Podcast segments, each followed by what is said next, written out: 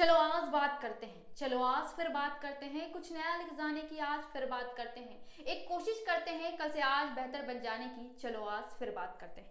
नमस्कार, पूजा लेकर आई हूँ कुछ नया, कुछ खास।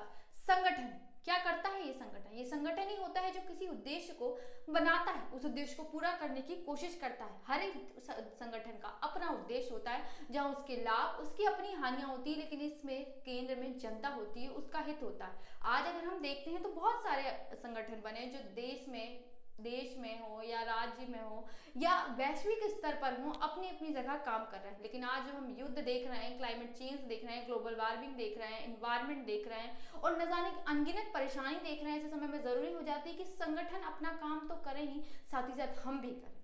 मतलब हम जो अपने आसपास की चीज़ों को देख रहे हैं, उन्हें निगलेक्ट ना करके, उन पर ध्यान दें, उन्हें सुधारने की कोशिश करें, क्योंकि ये इन्वायरमेंट मेरा ना तेरा नहीं, सबका। ये चीज़ समझने की ज़रूरत है और कोई भी जो प्रभाव होगा ना, वो हम सब पर पड़ेगा, ये देखने की ज़रूरत है। शौक बड़ी चीज़ है, उसे रखिए, लेकिन ये भी समझिए कि उसके कारण दुष्परिणाम क्या होंगे। ऐसे समय में जी ट्वेंटी की अध्यक्षता भारत कर रहा है तो एक बार हम सब की उम्मीदें फिर जाग आई हैं क्योंकि ये ऐसा मंच होता है जहाँ बीस देशों के उससे ज़्यादा देशों के जो राष्ट्राध्यक्ष नेता लोग होते हैं, वो आते हैं और उन वैश्विक मुद्दों पर बात करते हैं जो विश्व को प्रभावित कर रहे हैं। बात चाहे क्लाइमेट चेंज की हो ग्लोबल वार्मिंग की हो इन्वायरमेंट की हो जेंडर की हो या फिर हंग, जैसे हंगरी पावर्टी जो इंडेक्स आती उनकी हो एजुकेशन की हो और ये जो पेंडेमिक आते हैं उनसे निपटने की उन सब पे बात होगी। अब यही देखना रहेगा कि इसमें कितनी सहमति बनती है कितनी नहीं लेकिन ये चीज़ हमें एक चीज़ सिखाएगी कि एकता एक ऐसी चीज़ है जो बड़ी से बड़ी समस्याओं का निपटारा कर सकती है। जी ट्वेंटी पर जिसको ज़्यादा उम्मीद नहीं उनको मैं बता दूँ